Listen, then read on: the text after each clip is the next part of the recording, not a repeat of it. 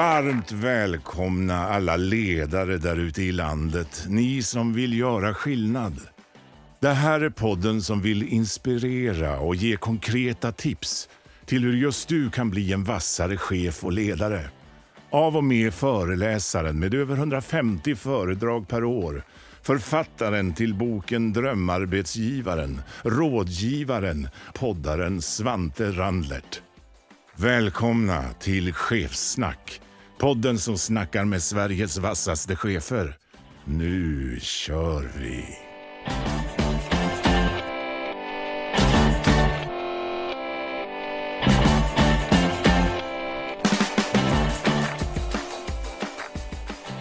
Varmt, varmt och åter varmt välkommen tillbaka till Ledarskapspodden Chefsnack. Ni som lyssnar på det här nu, eh, där vi spelar in det hösten 21. Vi har haft sommarlov. Vi har haft sex säsonger av Ledarskapspodden Chefsnack. Vi har haft 85 avsnitt. Det ni lyssnar på nu är säsong 7. Det är vårt 86 avsnitt. Jag har varit tydlig från det första avsnittet med Anna Wikland att vi gör en samtalsserie för er ledare som ska inspirera och förhoppningsvis ge lite praktiska tips till er ledare. Vad behöver vi göra idag så att vi kan bli ännu bättre imorgon? Och hela tanken från början gör ett portopurri, en kontenta, hundra samtal med de hundra klokaste ledarna. Och den stänger vi den 13 december 2021. Vi stänger den med säsong 7, därför ser jag otroligt mycket fram emot de här 15 avsnitten vi ska tillsammans göra under hösten. Men först ut måste man börja starkt. Därför har jag välkommen till Jesper Almström som är Regional Managing Partner på EY. Varmt välkommen! Stort tack! Hur känns det att vara den utvalda först ut i säsong 7? Ja, det är stora, eh, stora ord här och det är mycket att leva upp till. En av de hundra klokaste, det tror jag ingen någonsin har sagt om mig tidigare. Så jag är väldigt, väldigt glad så här långt Svante. Eh, du är personligen inbjuden utifrån mig där jag ser på er organisations utveckling den tillväxtresa ni gör. Eh, man kan också benchmarka er inom eh, organisationen, hur mycket snabbare ni växer än väldigt många andra marknader som i sig borde växa mycket mer, men ni växer ännu mer än det. Men också har det varit 20 år i samma bolag, eh, erfarenheter kring det, hur man kan evolvera ett organisation och hänga med på en resa. Men också utifrån en bransch, en revisionsbransch som har varit något, som är någonting och är på väg någonstans. Är det någonting jag tycker är otroligt intressant är att följa branschers utveckling. Vilka aktörer finns i en bransch? Och en sak som jag tror vi båda är övertygade på att branschbegreppet kommer suddas ut. Mm. Och vad är morgondagens man, bransch och vad är morgondagens revisionsbolag? Det där mm. tänkte jag vi skulle prata om idag. Hur känns det spontant, den agendan?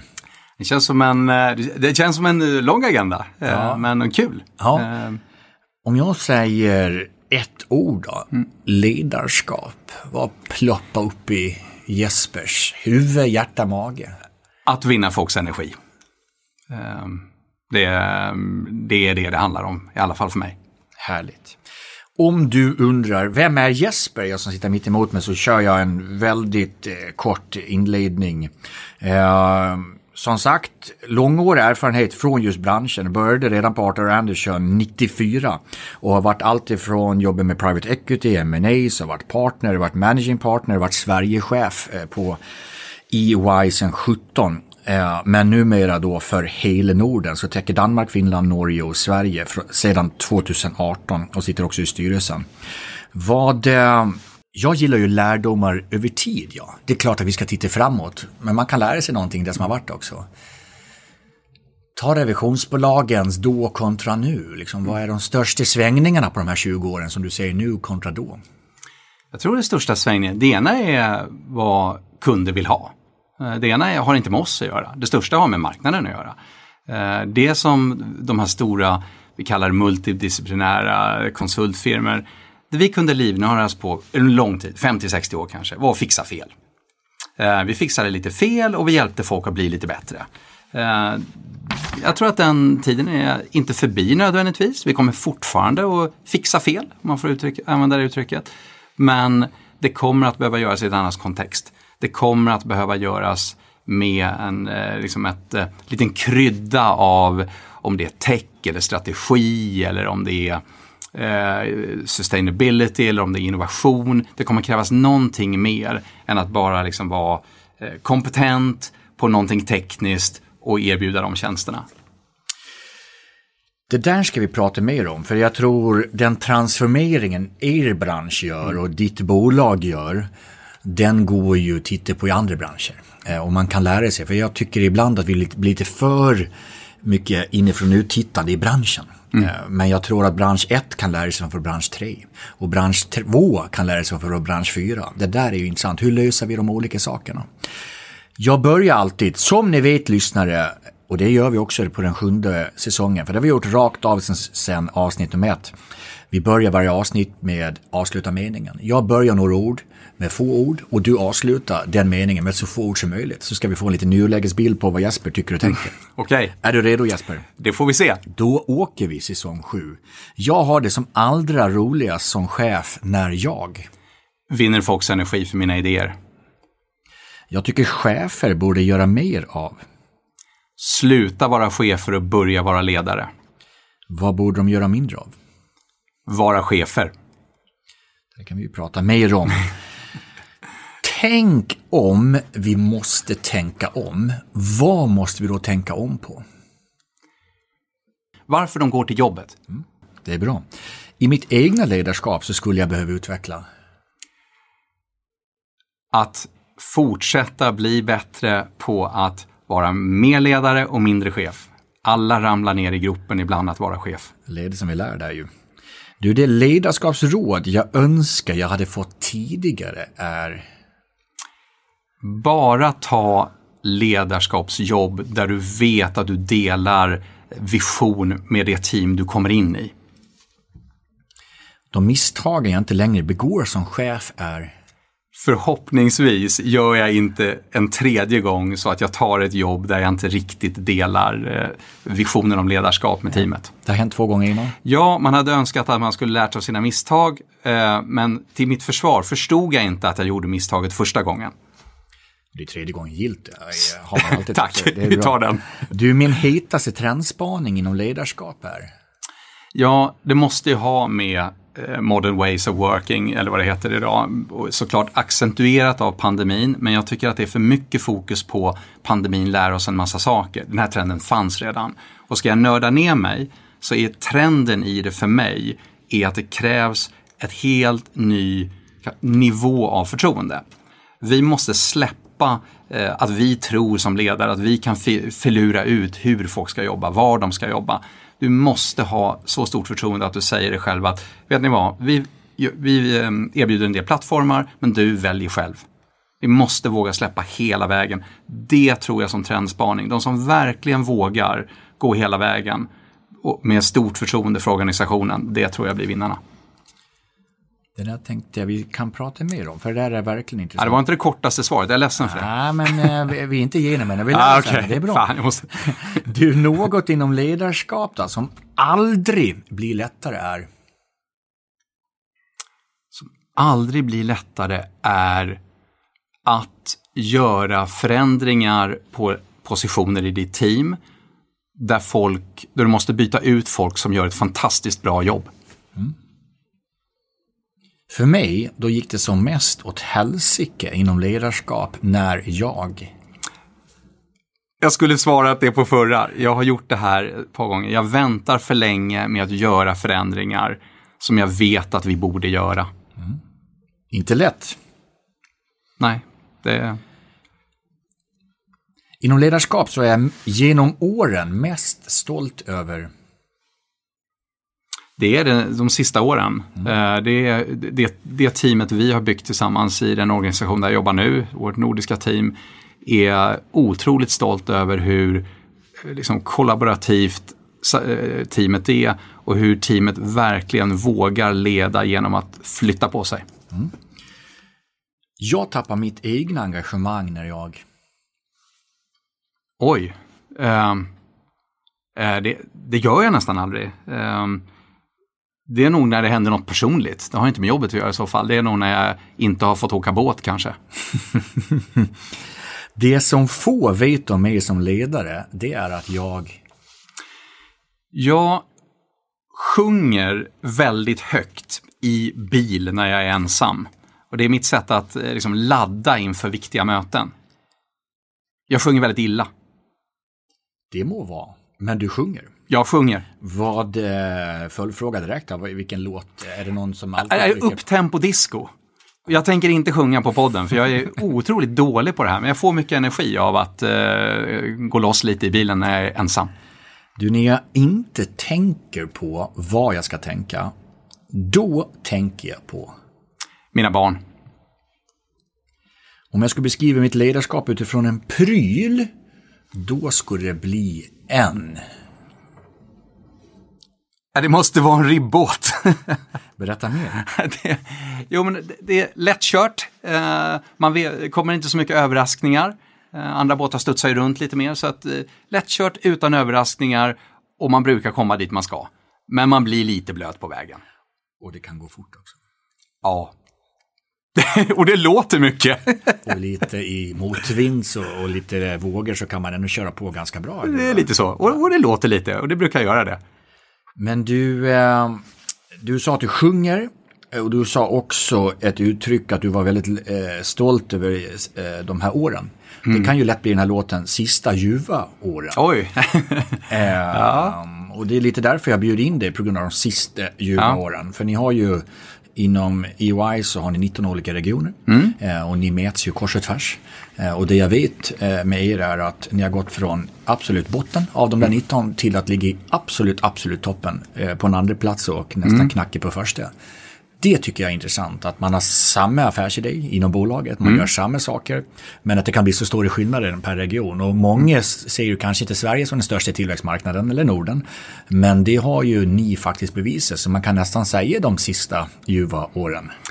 Ja, det, stämmer. Sant? Det, det, och det, det är vi otroligt stolta över. Det är klart att de här ekonomierna är inte de snabbast växande ekonomierna i världen, de nordiska. Eh, men det visar ändå att eh, om alla drar åt samma håll eh, och man liksom kommer ut i åkningen och jag tror att det absolut viktigaste, eh, som jag kanske allra, allra stoltast över, är att vi har byggt en kultur i alla ledare i organisationen om att släppa fram och släppa till.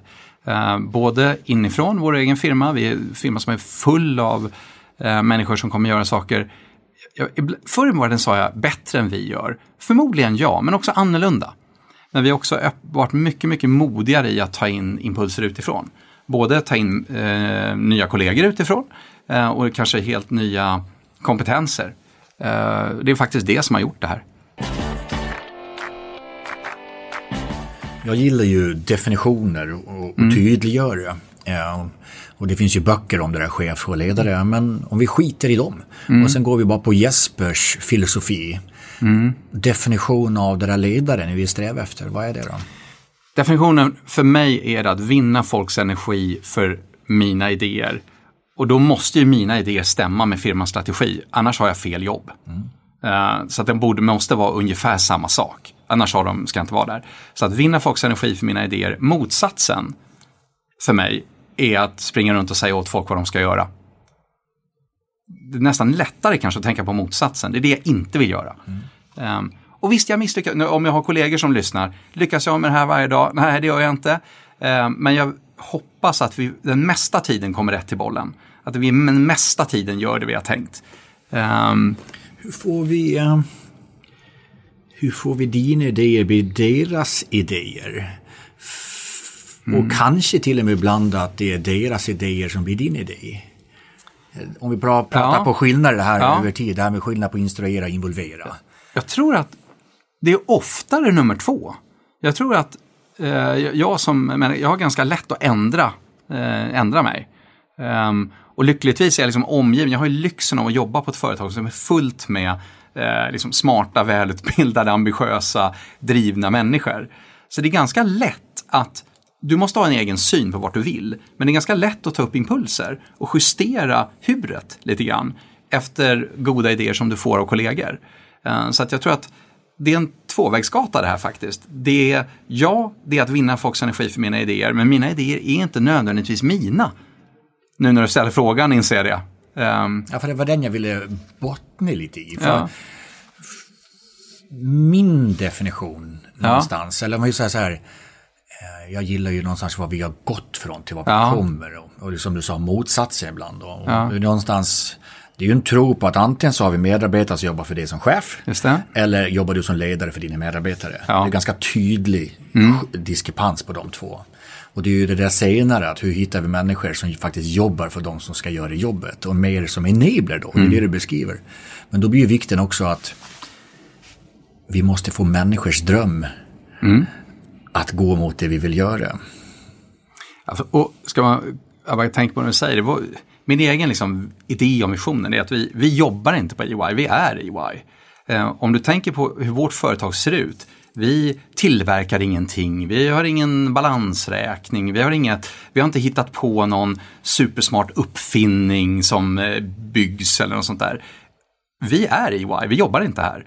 Eh, Likaså, vi, och kanske ännu viktigare i marknaden, vi jobbar inte för våra kunder. Eh, vi samarbetar med våra kunder för att nå olika resultat. Men det är en stor tankeskillnad att vi är EY, vi samarbetar med våra kunder, men vi jobbar inte på EY.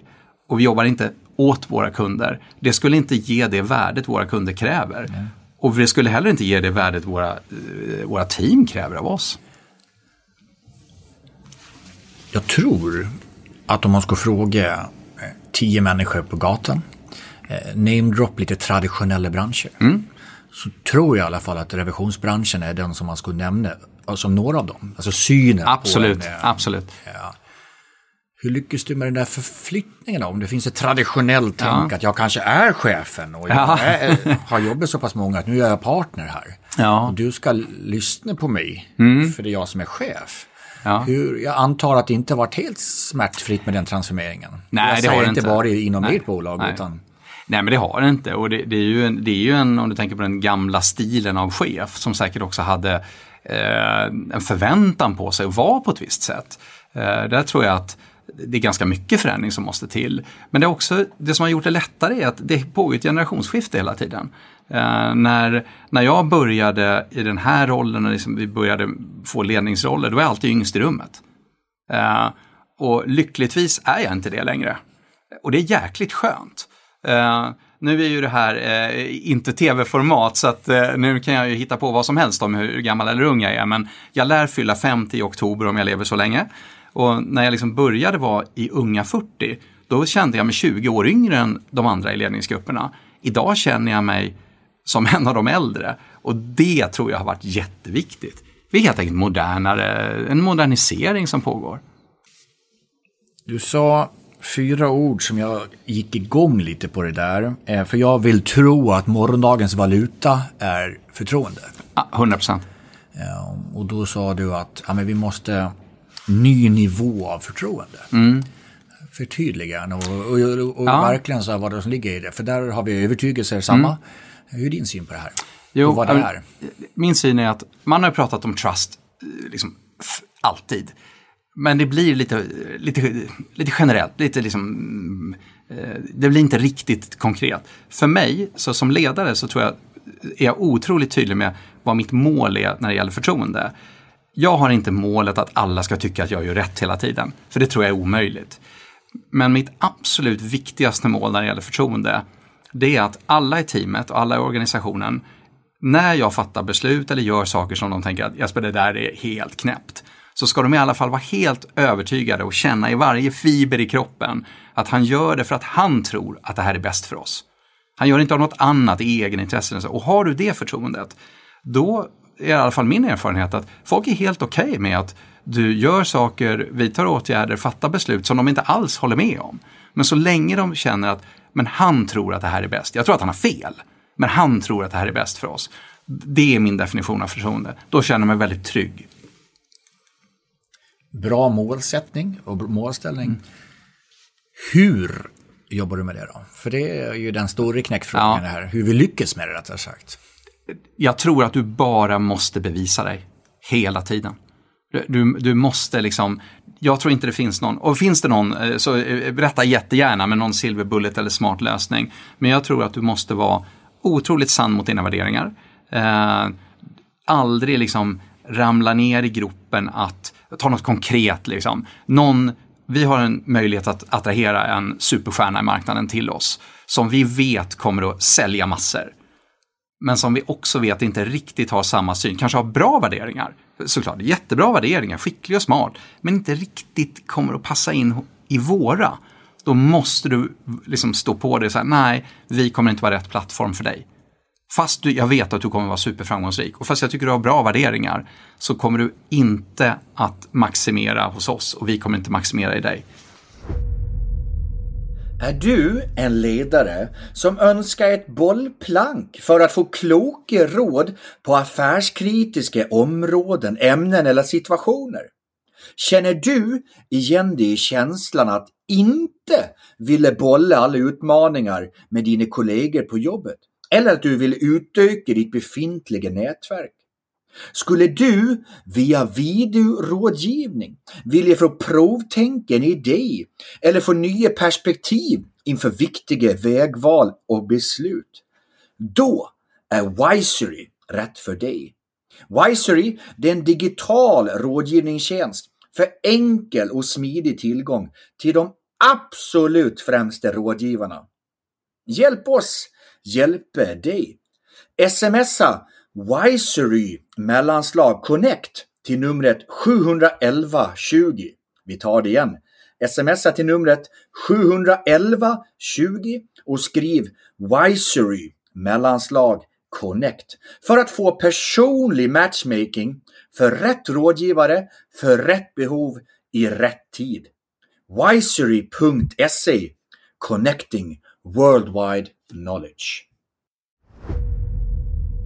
Jag vill tacka vår partner Hypergene.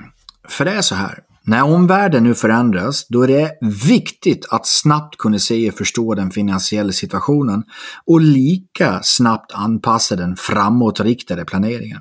Därför då behövs det verktyg som gör det enkelt att ta fram reviderade planer och anpassade prognoser.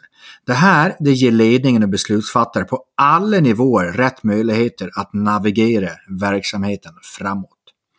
Genom att digitalisera verksamhetsstyrningen i Hypergenes molnbaserade lösning då får man affärsplanering, finansiell planering, uppföljning och analys att hänga ihop i ett och samlat verktyg. Det här det skapar effektivitet och ökar konkurrenskraften. Gå in på hypergene.se så får du veta mer. Jag tror alla på din position någonstans, ett ord på svenska brukar prata om att vara gillbar. Ja. Eh, bättre på engelska är ju likability. Mm. To be likable. Mm. Ja. Men det som är intressant är att innan du kan vara gillbar ja. så måste du vara förtroende för den. Ja. Så även strävan att vilja ja. vara gillbar som organisation eller som ledare eller som medmänniska så har vi inte förtroende i den grunden kan du aldrig vara gillbar.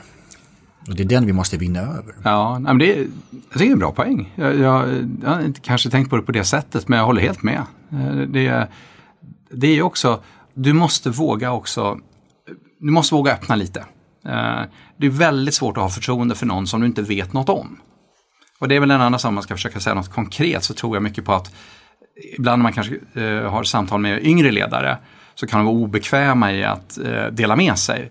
Och jag brukar liksom säga, men dela med dig, du behöver inte dela med dig av hur du känner. Hur du, liksom, du behöver inte vara djupt, men du måste nog vara bekväm med att dela med dig av fakta. Hur är din syn på någonting jag har sett som har, tror jag, fått lite turbo på grund av covid är ju att jag ser att vi har vågat bli lite mer sårbara. Ja. Mm. Uh, transparens kan man kalla det för, men att våga visa sårbarhet. Lite som du sa, det där samtalet med, oavsett om det är en yngre eller vem den ja. är. Att man, för jag tror inte om man släpper in, om det är ett för stängd dörr så tror jag inte vi kan vinna förtroendet. Så jag tror faktiskt att sårbarhet är det som ger väldigt stor effekt just nu. Och inte för att vi ska göra det för att ge effekt, utan utan det så tror jag att vi får förtroende. Mm. Jag vet att du har väldigt många år som ledare i USA mm. och har hus i USA. Mm. Hur är din syn på sårbarhet, skillnader över kontinenter? För där jag ibland mm. jobbar med amerikanska organisationer så säger man till och med att men jag kan inte vara sårbar som ledare. Nej. Eh, och här vinner man förtroende som sårbarhet. Ja. Intressant perspektiv. Jag har jobbat både i USA, jag har också bott och jobbat i England ganska många år. Och den, om man tänker liksom den anglosaxiska eh, sättet att se det på, det är ganska likt faktiskt. Så är det det är två saker som jag brukar tänka på som finns i den anglosaxiska världen. Den, den, det första är sån här automatisk auktoritet. Jag har alltid fascinerats över det. Om du har en fin titel i England eller USA, då gör folk vad du ber dem att de ska göra. Medan i Norden så gör folk vad du ber dem göra om de håller med dig. Det, det är en jätteskillnad. Så den här automatiska auktoriteten. Men det, det andra är just det, precis det du är inne på att för mig så är det i den anglosaxiska världen att du kan inte tappa ansiktet. Det, till och med så är det viktigare att stå liksom och eh, se professionell ut och säga floskler. Även så gör ju en, ibland chefskap på andra sidan Atlanten det trots att de knappt kan tro att det funkar. Där tror jag det är en jätteskillnad. Jag tror att här kan du vara om vi tittar på, eh, titta på alla Teamsmöten vi alla haft sista året eller eh, eh, andra varumärken kanske man kan ha videosamtal med också. I Norden så är vi väldigt öppna med att det springer runt någon hund och det är lite eh, barn som kommer och liksom frågar om mikrovågsugnen funkar och sådär. Medan det skulle inte hända med så många ledare i en anglosaxisk kultur. Och där tror jag att vi har, jag vet inte om det här är sårbarhet eller om det är öppenhet, men vi har mycket lättare när du gör det här i Norden så får folk faktiskt bara förtroende för dig. Det är ingen som tycker att det här är dåligt eller konstigt eller sådär. Medans, tvärtom till och med. Faktiskt tvärtom. Men jag tror det är helt rätt, jag tror det är en jätteskillnad. Jag har gått på några pumpar under åren där jag nästan glömmer, för jag sitter ju också i vår globala ledningsgrupp och vår europeiska ledningsgrupp. Där har det väl hänt en och annan gång att jag inser att nu är jag nog uh, the odd one out här. Uh, det sitter alla andra ser jätteprofessionella ut med någon snygg sån här bakgrund. Och så kommer jag på att jag sitter i t-shirt och man ser någon eh, tennisväska bakom ryggen som är kanske inte är så väl packad och sådär. Um, så att jag tycker det var en jättepoäng och det, skillnaden är stor. Hur bra är du på sårbarhet då? Ja, det, det vet jag inte om man någonsin kan svara på själv. Um, jag hoppas att jag är jag hoppas att jag är öppen. Uh, jag hoppas att uh, folk liksom, mina kollegor kan relatera och även mina kunder som jag var med kan, relatera till, eh, till mig. Men det är klart att man ramlar ofta ner i gropen själv, att man tänker att nu ska jag försöka spela lite professionellare än eh, jag kanske vill vara. Men eh, jag tror att jag tror jag är hygglig. Ja. Du hade ett svar på min fråga där, tänk om vi ska tänka om, vad vi ska tänka om på. Och då sa det där att på riktigt förstå vad de i teamet vill ha. Mm. Bottna i den lite. Vad tänker du? Där? Jo, men jag tror att vi väldigt många organisationer så har vi, vad är, vad är det viktigt för, vi är ju såklart en people-organisation, vi är inget annat än människor. Um, och det är ju liksom, för mig är det det underbaraste man kan jobba med. Det är liksom, jag är superglad att jag har fått förmånen att jobba hela livet i sådana här organisationer. Eh, någon sa till mig att du aldrig haft ett riktigt jobb, men om det är så så fine, men jag älskar det här. Ja. Um, men jag tror att vi har, vi tror, vi, så är det allra viktigaste. Jo, det är att attrahera och behålla rätt liksom, teammedlemmar. Och det behöver inte vara att man säger, de ska vara rätt för oss. Och då måste vi på riktigt inte sitta i ett rum och tro att vi kan tänka ut vad alla vill ha. Så här, de, ja, men, så här är generation X och så här är generation Y och det är det här de vill ha. Utan faktiskt ha liksom en och inte bara göra, och vi en enkät, det är nästa liksom, eh, tick på listan. Utan faktiskt ha en, eh, vad heter det, en fortlöpande dialog. Att fortlöpande hela tiden ha en dialog kring vad folk förväntar sig av oss, vad folk vill ha på jobbet, hur vi ska liksom ändra oss. För det ändras över tiden. Och det finns för mycket undersökningar, för mycket enkäter och för mycket eh, ska jag säga, vita medelålders män i ett rum som tror att de kan tänka ut vad folk vill ha. Utan dialog, dialog, dialog. Är det inte ledordet i det här ordet förståelse? Då? Jo, jag, tar bara, jag ändrar. Förståelse, förståelse, förståelse. ja, men det är ju... Ja, det är det. En väldigt klok kvinna har sagt en gång i tiden att bli förstådd börjar med att förstå. Mm. Men det ges enligt min erfarenhet lite för lite tid, eller ges och ges, det handlar om att ta förståelse. För det intressanta när vi blir missförstådda, då bottnar vi inte alltid att gå tillbaka till förstå. Utan då kanske vi ännu mer försöker Ja. grotta och då blir vi bara ännu mer missförstådda. Det är Ja. som två pluspoler på en batteri som stöter Ja. ifrån varandra. Så att, att på riktigt förstå den jag vill bli förstådd med, det är Mm. först då jag kan bli förstådd. Men vi lägger oftast för lite tid på att förstå. Ja, jag håller helt med. Eh, Och, och det är ett, kanske ett elegantare sätt att säga vad jag försökte säga då tidigare. Att man, Det är nej, men att, det nej, men att, tack, nu är vi på banan igen Svante, det här känns schysst. Ja, nej men att just dialogen är då liksom förståelse, det, jag tycker det är ett jättebra sätt att se det på. Vad är utmaningen med... För jag tänkte vi ska komma in på din trendspaning kring det här modern way of working. Det har varit mycket digitalt ett tag nu. Eh, En pandemi som hänger med, eh, tyvärr. Eh, Kring förståelse då? Vad har varit svårast med det här enligt dig? På ett bredare perspektiv. Det svåraste har nog varit att vi, att att liksom genuint förstå skillnader tror jag. Eh, Jag försöker göra det konkret, det där blev lite, eh, jo men konkret så här, om du och jag ska göra, vi, vi låtsas att vi får samma arbetsuppgift. Även i en modern setting så är jag helt övertygad om att vi kommer göra det på olika sätt. Men vi kommer nog också använda faciliteter på olika sätt. Vi kommer att om du och jag hade identiskt samma jobb så skulle vi säkert tillbringa olika mycket tid i olika miljöer, på hemma, på kontoret, i kundmöten. Vi skulle göra det på olika sätt. Men så att jag tycker det är svårt att eh, inte försöka hitta, liksom, det här är nog ungefär snittet. Jag tror inte man får tänka så.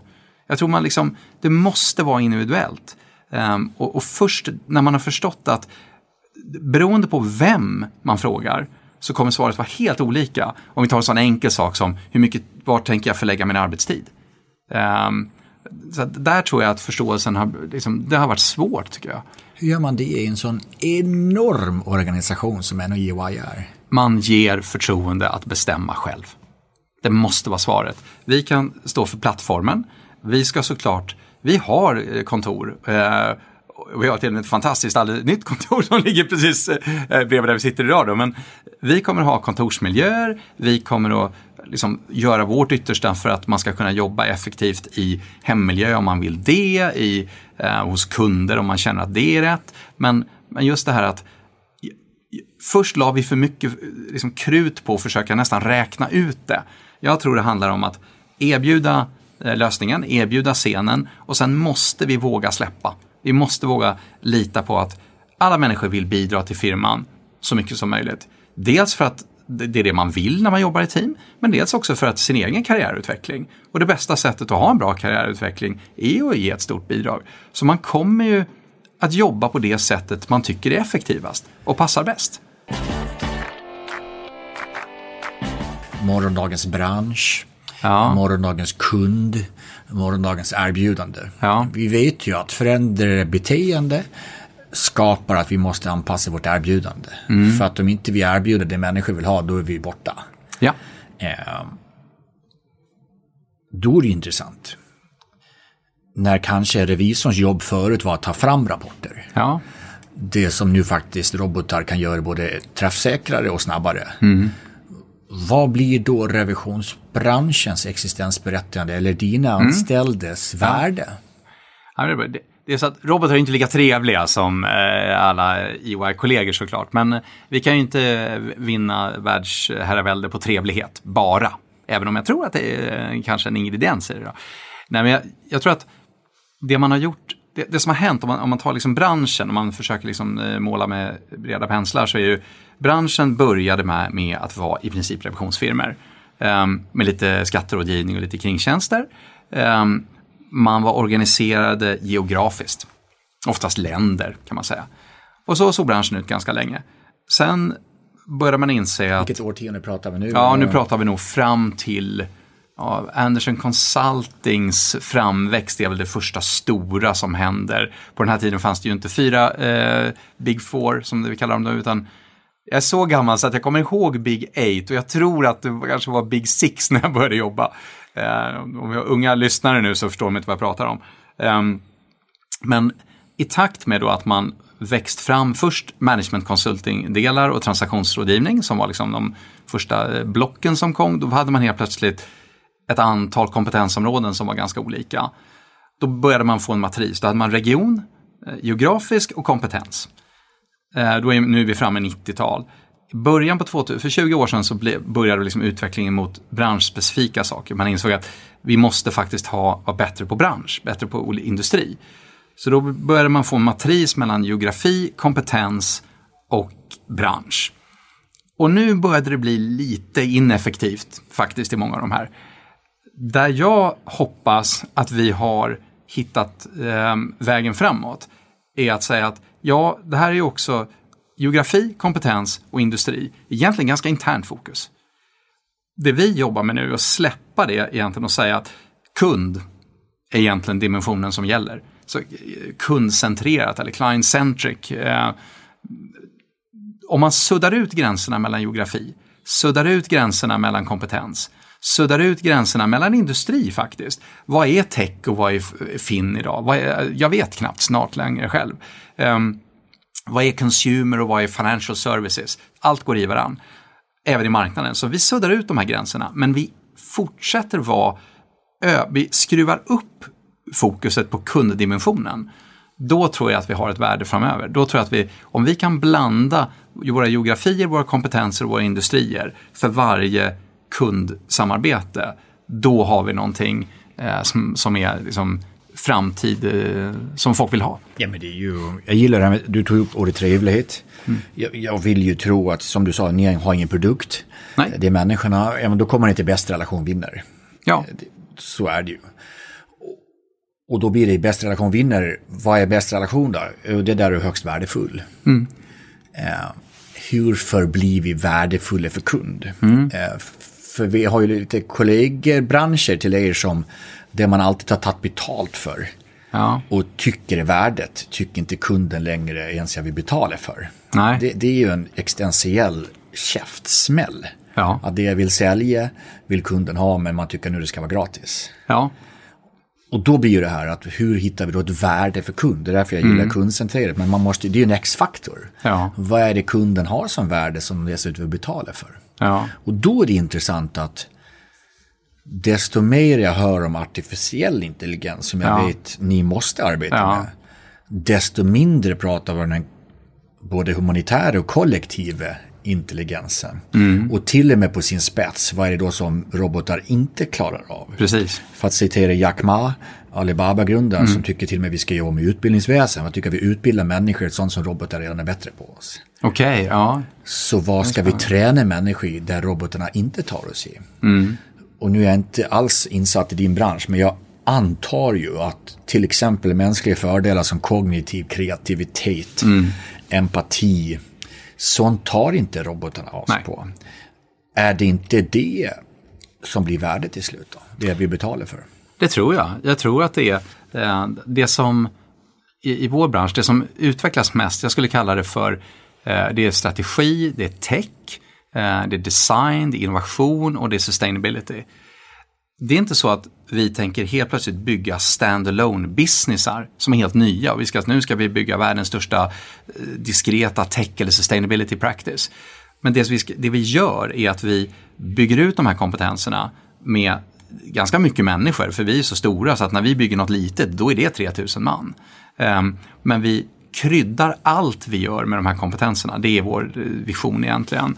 Och när vi får till det, då, om man tänker på robotsidan, de klarar inte att knyta ihop olika kompetensområden, olika geografier, olika branscher med exempelvis ett eh, liksom, hållbarhetstänk.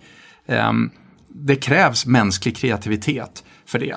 Tittar man på att liksom gå ett steg till, det som vi ofta gör med, istället för att bara lösa kundens problem, faktiskt vara med och fundera på hur kundens framtid ska se ut. Då, blir det, då fokuserar vi mer på kundens kund. Så att istället för att bara fokusera på kunden i en bank, säger vi, Ja, men det, är ju inte, det viktiga är ju kanske hur kundens kund upplever det vi gör med kunden.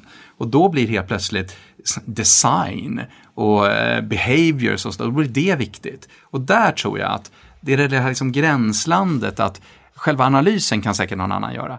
Det som, jag är så gammal så jag höll på med liksom finansiell due diligence när man satt och dundrade in miljontals siffror i Excel. Man knackade in dem för hand. Och sen gjorde man lite analys och så var man klar.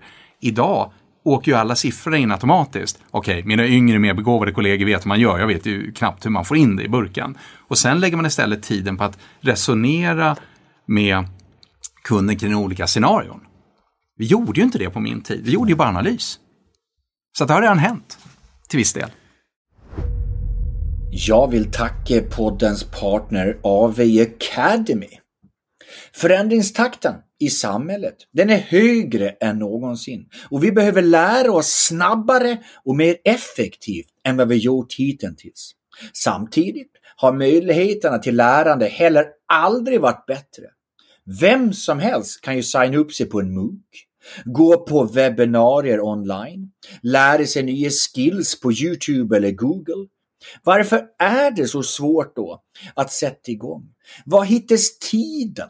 Och vem vet egentligen vad man ska lära sig? Om du känner igen dig just nu i de här frågorna, ja då är du inte ensam. Lärande och kompetensutveckling, det är högt upp på många företags agender och ni är många som just nu sitter med dessa frågor.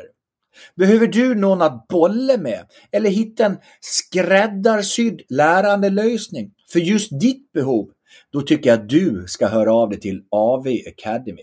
De har jobbat med reskilling och upskilling sedan 2015 och de guidar dig gärna genom hela processen. Tack AV Academy! Jag vill tacka poddens partner Quinix som gör världens bästa scheman för alla som har ett jobb där man arbetar i skift. Till exempel om du jobbar i butik eller på ett kaffeställe så kan du kolla ditt schema och när du ska jobba direkt i telefonen. Quinix de brinner även för engagerade medarbetare som själva kan bestämma över sitt arbetsliv. Helt enkelt precis som det ska vara för alla. Tack så jättemycket Quinix för det fina arbete ni gör med att sprida mer glädje på jobbet. Sen är det ju lite svårt att stava, men det är alltså Q-U-I-N-Y-X. Tack Quinix! Jag var ju inne på kreativitet och relation. Ja. Eh, sen är det ju intention och emotion, mycket ord. Mm. Där blir ju våran styrka. Absolut. Ehm, men då blir ju också något spännande som vad är morgondagens roll då? Mm. Det enda vi vet är att vi kanske inte vet att en anställningsannons på EY om tre år har förmodligen en rubrik inte vi ens kan tänka oss idag. Förhoppningsvis. Hur driver man den utvecklingen för er del? För det är också, vi vet ju mm. att många av era roller på EY kommer ju automatiseras. Ja, um, så är det. Men de tidiga rapporterna säger redan nu att vi kommer skapa fler roller än automatiserade roller. Och Absolut. Det är ett jättehopp för oss människor. Absolut. Uh, Vad tror du är morgondagens roller då? Jag tror att eh, vad jag, jag, först är jag övertygad om att vad jag nu säger så kommer det inte att vara så. Uh, för att, så jag har inte helt tappat det. Men det är ju kul att gissa. Hypotesen, uh, hypotesen är nog att det handlar väldigt mycket om som säger relation. Um, och eh, alltså, kort historia, jag vet en av mina kunder som jag jobbade allra mest med under många år, som jag var övertygad om tyckte att jag var fantastiskt smart, för de ringde mig hela tiden. Um, frågade någon gång så, och då sa den här personen de skulle ge feedback så sa att ja, nej men alltså det är inte så att Jesper är smartare än någon annan eller kan något mer. Men vi har en bra relation så att vi eh, förstår hans råd för vi vet vem han är. Och då var det en feedback, eh, någon av mina chefer gick dit skulle få feedback och sa vad menar du? Och då sa den här kunden att ja men det är lite som när man läser en vinrecensent. Om jag har läst samma vinrecensent många gånger då vet jag att om han säger att han tycker om det så kommer jag inte gilla det. Mm. Eller jag förstår vad det betyder för mig. Så att, och då började jag tänka att jaha, så att värdet är, jag kan ju inte, det är inte så att jag är smartare än mina branschkollegor. Det är inte så att jag har något annat sätt att göra det på. Men om du till slut har en så nära relation med kunden så att de nästan har liksom lärt sig att ja, men det, när du säger så här, då betyder det det här. Och där tror jag liksom att just den här långsiktiga kundrelationer tror jag kommer bli otroligt viktiga. Jag tror också att kravet från kunder kommer bli helhetsgrepp. Det kommer inte gå att säga, en kund i framtiden kommer inte säga, vi höjer in åtta konsulter som gör olika saker. De kommer säga, nej, nej, nej, vår förväntan på er som konsult, det är att ni hoppar in i, på vår sida bordet med vår strategi och hjälper oss med helhet. Ni kanske bara utför en del, det är fine. Men ni kommer inte komma undan, om jag får säga det så, med att göra en liten diskret del utan att ta gemensam diskussion med oss om helheten. Är det därför ni i mars förvärvde Dobermann, designbolaget? Ja, till viss del. Det här var ju eh, min lång, lång, lång dröm för mig. Vi, jag var, under lång tid var vi övertygade om att det här var Sveriges bästa designteam. Eh, design är jätteviktigt för oss. Och nu kommer jag tillbaka till att för att förstå kundens kund. Och det här teamet är fenomenalt på det. Och vi behöver bli fenomenalare på att förstå kundens kund. Så det är ett jättebra exempel på att vi knyter till oss ledande customer design och innovationstänk. Um, och uh, så att ja, det är precis det. Och det är ju varför jag gillar den tanken, för det är ju där ett bevis på att branscher går ihop. Ja. Att den där silosbranschen, vi gör det här, men kunden ser det ju inte så. Och Nej. kundens kund har, har, ju ett värde man, på någonting annat. Och, eh, en vän till mig eh, som grundade Academic Work en gång i tiden, mm. eh, han definierade det här med liksom, jag frågar, men vad är beviset på liksom en riktigt stark relation? För mm. Vi satt och pratade om att en bäst relation vinner, men vad är det då? Mm. Eh, och då var det Jeremias Andersson, en av de som grundade Academic sa, ja men tänk om vi, om vi ska göra jämförelse, till exempel om jag idag, när jag går ut från den här studion, ramlar och bryter benet. Vem ringer jag först? Det är ju den jag har starkast relation med. Mm.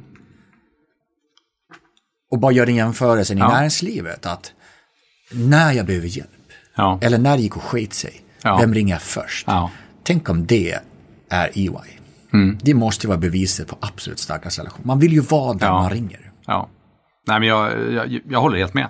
En bra liknelse. Bra Jeremias också. Ja, också en tennisspelare. Ja, jag får nog ge honom en uh, high five på den här. Uh, men jag, jag, tror att um, jag tycker det är helt rätt. Det är liksom, du vill, och det är lite som jag sa, att om, du, om vi som firma hade stannat kvar vid 20-30 år sedan att lösa diskreta problem, då hade vi aldrig varit någon man ringer först.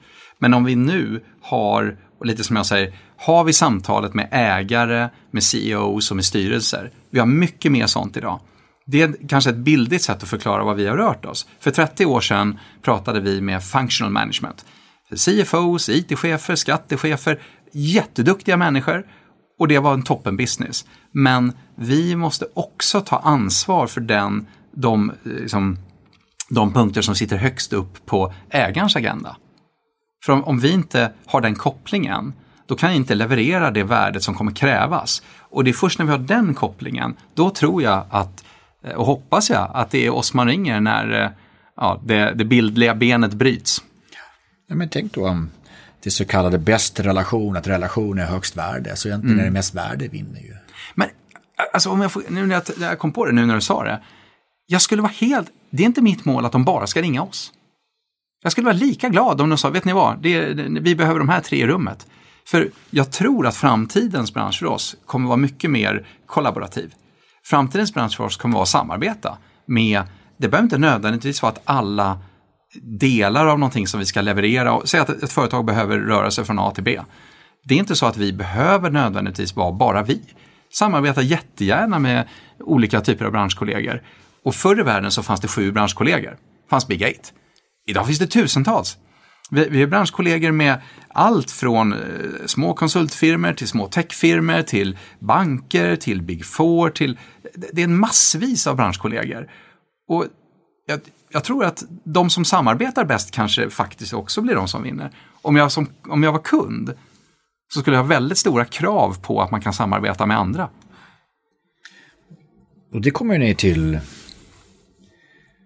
Ja, men det är ju en kunskapsorganisation. Mm. Det är ju det är ingen produkt, det är kunskapen nej, nej. man betalar för. Ja. Det som stressar men också motiverar många just nu, mm. det är att det enda vi vet att vi inte vet vad vi ska veta imorgon. ja. uh, och liksom för att få lite siffror på det, mm. på World Economic Forum i Davos 2019 mm. så gick man ut och sa att 50% av all kompetens kommer att vara obsolet om fem år. Okej, okay, ja. Så det vi kan idag är alltså till hälften. Vi behöver uppdatera oss på fem år. Ja. Hur jobbar en kunskapsorganisation som EY med vetskapen på 330 000 anställda? Mm. Att hälften av kunskapen måste uppdateras på fem år. Jag tror vi är vana vid det faktiskt. Jag, jag tror inte det är nytt för oss. Eh, för även i, vi, vi, har en tendens att säga, att ja, den gamla världen var det si och den nya världen är det så. Men även det som man gjorde på, det som jag gjorde som liksom nyanställd assistent på 90-talet, det var ju obsolet efter några år. Eh, alltså, jag brukar skoja med att när jag började jobba så hade man ingen dator, man hade ingen mobiltelefon och det fanns inte e-mail. Jag sa det här en gång, på, jag föreläste på någon business school, då var det någon klok student längst fram som sa, vad fan gjorde ni då? Och jag funderar fortfarande på den frågan faktiskt. Men tänk hur obsolet det var. Och du pratar inte om din farfar här? Nej, pratar jag, pratar om, jag pratar om 1994. Mm. Eh, jag skrev ner några datum faktiskt, det här är supernördigt, jag vet inte om jag ens vågar säga det här, i, på här men jag kommer ihåg vilket datum det bestämdes på Andersen att alla medarbetare globalt skulle få en dator. Mm. Och det var 1995. Det låter inte klokt när man säger det. Ja, du har nog lyssnare som är födda efter 95 just nu. Jag hoppas det. Vi hade ingen dator. Mobiltelefon ett par år senare, e-mail också ett par år senare och då var inte e-mailen svante.render, då var e-mailen xyz7918 och du kunde inte använda attachments. Så att vi har redan varit igenom det. Ja. Jag gillar filosofin att ja, det är inte nytt. Men det Nej. kanske är att hastigheten är uppvriden. Precis, jag säga, men det går fortare. Ja. Det tror jag. Det, måste det, det, det tror jag. Mm. Och det ställer nog ännu större krav på att som ledare våga, eh, liksom, våga acceptera att jag kommer inte ha alla svaren. Du kommer inte hinna. Du kommer inte hinna uppdatera dig, du, eh, tror jag i alla fall. Utan du måste kanske då leda på ett lite nytt sätt. Ja, eller kanske vi spetsar till det att det är den som kommer att bli bäst på att ställa frågorna som vinner. Ja. Ehm, jag hoppas att när vi ser tillbaka på 2020-talet ja. Så var det årtiondet när vi på riktigt slutade leta utropstecken och började med frågetecken. Ja. Vi letar jävligt mycket svar just nu. Ja. Men tänk om vi ställer för få och fel frågor. Ja. vi får ju svar på frågor vi ställer. Ja. Tänk om vi ställer fel frågor då. Känner du att du har ställt för lite frågor i, liksom, om du tänker tillbaka på dina tidigare roller? Inte här i podden, för, men... Ja, men jag som ja, rådgivare då, om vi tar ja. den rollen som föreläsare. Ja. Så försöker jag mer utifrån lever som man lär. Ja. Vad hjälper till organisationer på vilka frågor man kan ställa. Ja, jag. Istället för vad, vad vet jag, en killgissande tyckare. Mm. Som ber försöker berätta svar. Mm. För, för, det är så skillnad, vi behöver leta efter andra saker. Är att den som hade makt förut, det var ju den som hade kunskapsövertag. Absolut. Och visste utropstecknet. Så här är det. Så här är det. Men tänk om gårdagens sanning är morgondagens skämt då? Ja, det är det nog. Ja, det är det. Det är det nog. Och det är det jag menar, oavsett om jag är pappa eller vd eller föreläsare, författare bli bättre på att ställa frågor. Ja. Till min fru eller till ja. dig. Eller, ja. Det är det jag försöker göra med den här podden också. Men är det inte också i kundvärdet är mm. att tänk om det är din kund egentligen vill ha utropstecknet på. Och sen visar det sig mm. att du förstår det de inte ännu förstår. Mm. Jag ska ta en liten metafor som mm. jag fick berättat. Eh, kan ha tagit den tidigare. Jag börjar också bli, jag har gått över 40-strecket. så man börjar repetera sig själv. I så fall eh, får jag be om ursäkt. Men jag tar det som repetition. för ja. att jag... Eh, att förstå kunden. Mm. Då är det här en väldigt bra metafor. Det här är en person som hade lovat sin familj att göra tacos på fredagskvällen. Mm. Eh, jobbar kvar alldeles för sent på fredagen. Så familjen ringer, vart är du nu? Du måste komma hem och du ska laga tacos. Så han springer in på den närmaste ikan och bara slänger ihop allting. Mm. För de ska också stänga den ikan. slänger upp allt på den här disken. Ja. Han som bara rör sig ja. fram och så beep, beep, beep. Och sen när sista produkten är beepet så säger den här otroligt smarta tjejen i kassan. Du glömde gräddfilen. Mm. och det jag vill säga med det här är att hon förstår Ja. att det blir tacos för den här mannen ikväll. Ja. Och att han har ju glömt gräddfilen. Ja. Han kan ju varken lägga på gräddfil på tacosen eller göra guacamolen. Nej. Men tänk om det är revisionsbranschen då? Är att kunden slänger upp alla de där varorna, jag behöver ha det här. Och sen sitter ni och förstår att du har glömt gräddfilen. Ja. Och det är det som är värdet. Det är kul med att jag, jag, jag gillar med det, jag gillar jag. Nu har du så många lyssnare så jag kanske inte kan sno den som min egen. eh, utan jag måste, jag måste ge dig eh, copyright på den här när jag använder den själv. Men jag tror, det, jag, jag tror absolut det. Jag tror absolut att det är eh, liksom att inte kanske i, i, i, i vår värld så skulle jag nog översätta det till att de flesta kunder har någonting de vill ha. Så jag vill ha det här. Men att ha lugnet och ibland kanske modet och liksom ta ett steg tillbaka och säga men du borde vilja ha det här.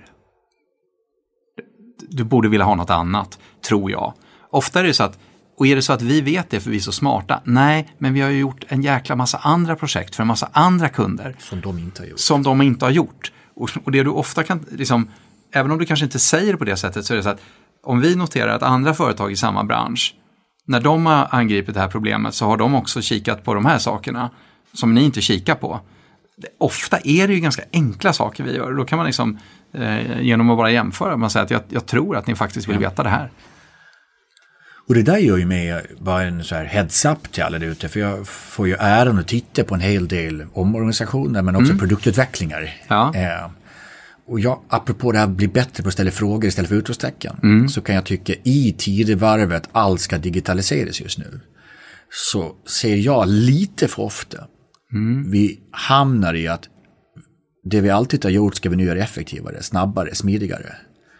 Men tänk om digitalisering egentligen ska möjliggöra att vi ska inte göra A snabbare, vi ska göra B. För det är det som kunden kommer att tycka är värdefullt imorgon. Ja. Men det är inte många som hamnar på B, det är för många som hamnar på A. Jag tror det är en stor risk. Det är faktiskt något som vi diskuterar mycket, just det här att man, man hit, när vi pratar digitalisering eller automatisering så begränsar vi oss i att tänka hur kan vi göra det vi redan gör effektivare. Svar ja. Men jag tar ett konkret exempel. Jag då kommer tillbaka till min finansiell due diligence-värld. En gång i världen så gick vi in i datarum, läste och knackade in en massa siffror i Excel och så gjorde vi analys. Och så kom vi på att nej, det här är inte så smart, man kan tanka in de här siffrorna istället. Men det vi nu, det tog ett tag innan vi förstod att det fanns en begränsning i hur mycket siffror jag kunde knacka in.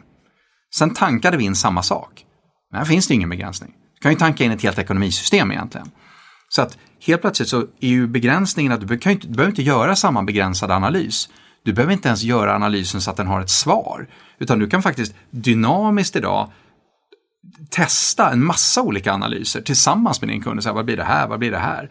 Så att liksom, just den här konkreta steget att du börjar med att automatisera någonting så att det är exakt det du gör idag, fast snabbare. Och sen inser du att, ja men vänta, det här öppnar helt andra möjligheter. Jag borde göra något annat som jag aldrig hade kunnat göra med, med handkraft, för det är omöjligt. Och, och det är väl kanske det vi är inne på, att liksom, jag tror ändå att det kommer i steg. Först automatiserar vi eller förbättrar kvaliteten i det vi alltid har gjort. Och sen kommer vi på att, ja men vänta, vi kan ju faktiskt göra andra saker. Ja, men det är väl covid-19 ett bevis på att först, ja, det är också, Ja. det är någon sorts, vissa fastnar ju allt vi har blivit av med.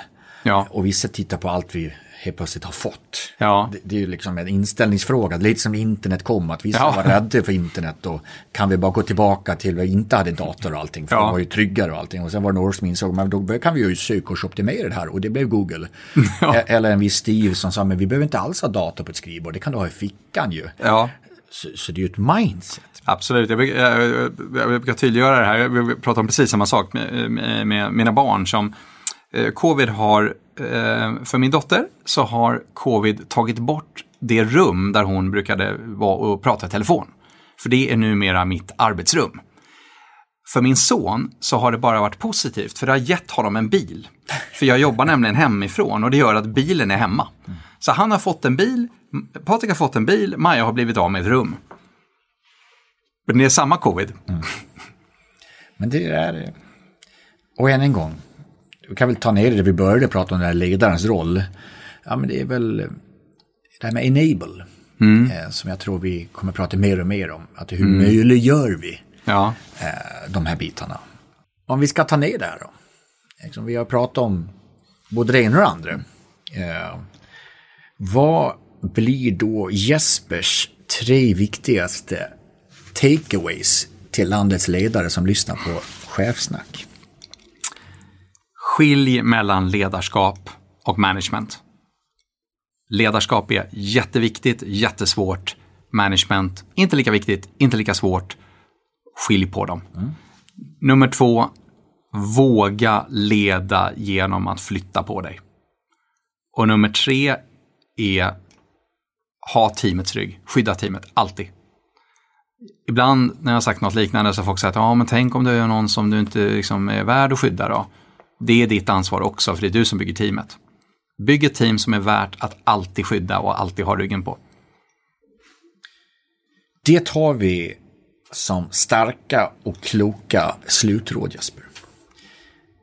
Du som gillar sport, den vanligaste sportfrågan, hur känns det? Eh, Det känns bra, det känns kul. Det här var väldigt eh, energigivande för mig. Eh, Så att, tack Svante, det här var jätteroligt.